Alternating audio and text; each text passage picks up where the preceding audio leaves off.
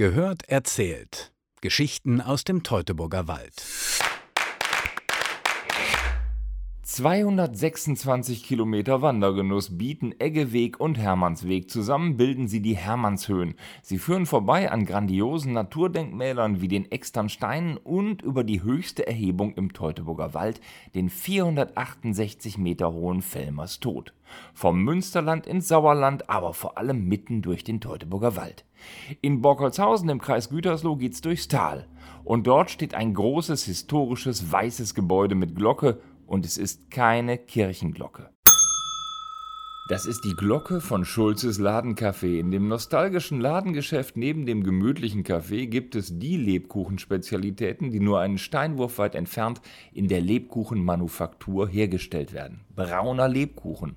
Und wer hat's erfunden? Nicht die Schweizer, sagt Arne Knaust, Lebkuchenfabrikant in sechster Generation. Zumindest für den Lebkuchen, den wir hier in Norddeutschland eigentlich am meisten produzieren, das ist der sogenannte braune Lebkuchen, der kommt ursprünglich aus den Niederlanden.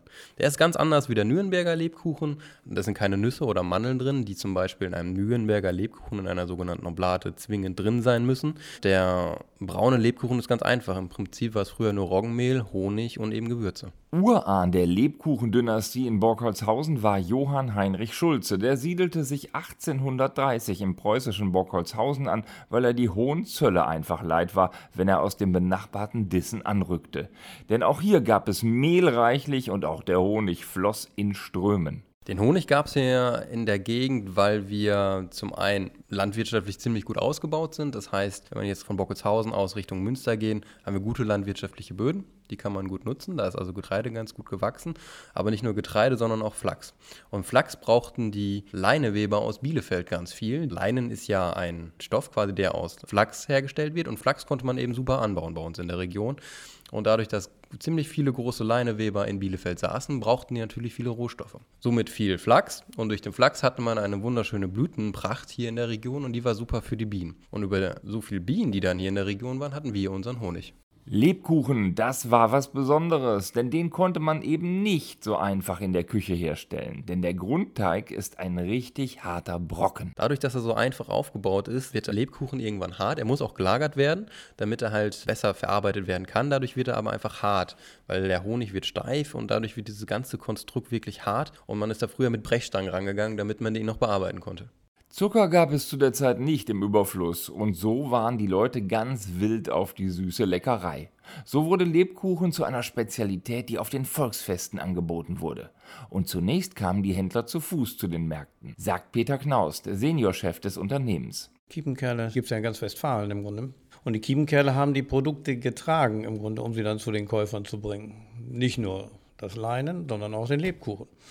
So machte sich der Ur-Urgroßvater zu Fuß auf den Weg, kam natürlich nicht ganz so weit, weil mehr als 20 Kilometer hin und zurück war dann mit der Kiepe auch nicht drin. Aber als sich dann die Geschäfte vergrößerten, reichte die Kiepe nicht mehr, sondern musste der Planwagen her. Dann ging das also mit Pferd und Wagen bis nach Münster oder nach Paderborn oder Fechter oder Brockum, bis dann das Geschäft weiter wuchs und eben dann auch die Mengen entsprechend stiegen. 1846 entstand dann das heutige Ladencafé in der Innenstadt von Borkholzhausen und die geschäftstüchtige Familie erweiterte neben dem Lebkuchenbacken ihr Geschäft um weitere Felder. Das ist ein relativ großes Gebäude mitten in der Innenstadt von Bockelshausen.